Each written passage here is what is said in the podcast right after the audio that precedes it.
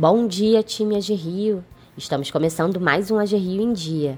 Hoje é sexta-feira, 1 de outubro de 2021 e eu sou Patrícia Guimarães. Para começar, hoje os colegas Mônica Barbosa, Nádia Borges e Pedro Mota completam nove anos de agência e a colega Aline Nora, oito anos de fomento. Agradecemos o empenho e dedicação de todos e que venham muitos anos pela frente. E agora os destaques de, de hoje. Economia.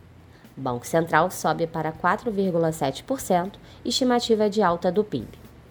O Banco Central passou a estimar uma expansão maior do nível de atividade da economia neste ano, mas também vê desaceleração em 2022. Os números constam no relatório de inflação do terceiro trimestre divulgado ontem.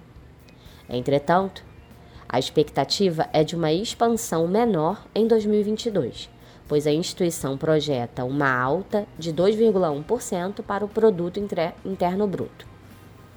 Segundo o Bacen, três riscos relevantes continuam presentes na economia brasileira: o eventual agravamento da crise hídrica, especialmente se forem necessárias restrições ao consumo de energia elétrica, a evolução da pandemia de Covid-19, que segue sendo monitorada com atenção, e, por fim, ações que piorem as expectativas a respeito da trajetória fiscal, que podem pressionar os prêmios de risco e a confiança dos agentes. Os riscos fiscais consistem em dúvidas sobre as contas públicas e na falta de uma estratégia clara do governo para contar a alta da dívida. Ainda sobre o relatório, o Bacen elevou de 11,1% para 12,6% projeção para o crescimento do estoque de crédito em 2021 a revisão foi puxada pelo desempenho dos empréstimos às famílias.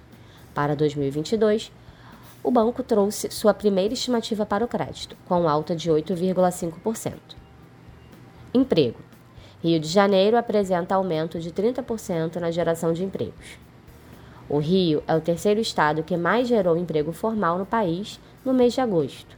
Dados do novo Cadastro Geral de Empregados e Desempregados, o CAGED, divulgados pelo Ministério do Trabalho e Previdência Social, mostram que o Estado criou 22.960 novos postos de trabalho com carteira assinada no mês passado. Esse resultado é 30% maior que o de julho e, se comparado com agosto do ano anterior, é aproximadamente 323% maior. Vacinação.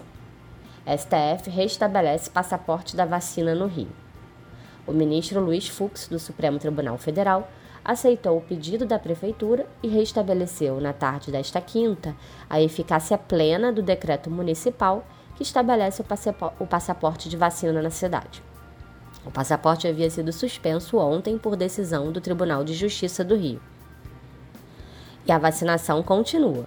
O Brasil já conta com 68,44% da população vacinada com a primeira dose. Já os totalmente vacinados, seja com as duas doses ou com a dose única, correspondem a 42,19%.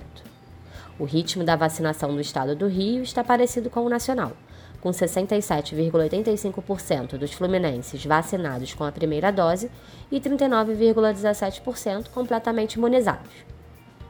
E fiquem ligados, a partir de semana que vem, o AG Rio em Dia e demais informativos serão enviados pelo número 21 98306 4896. Para receber os conteúdos, salve o número de celular em seus contatos. Ficamos por aqui, pessoal. Um ótimo final de semana a todos e até segunda.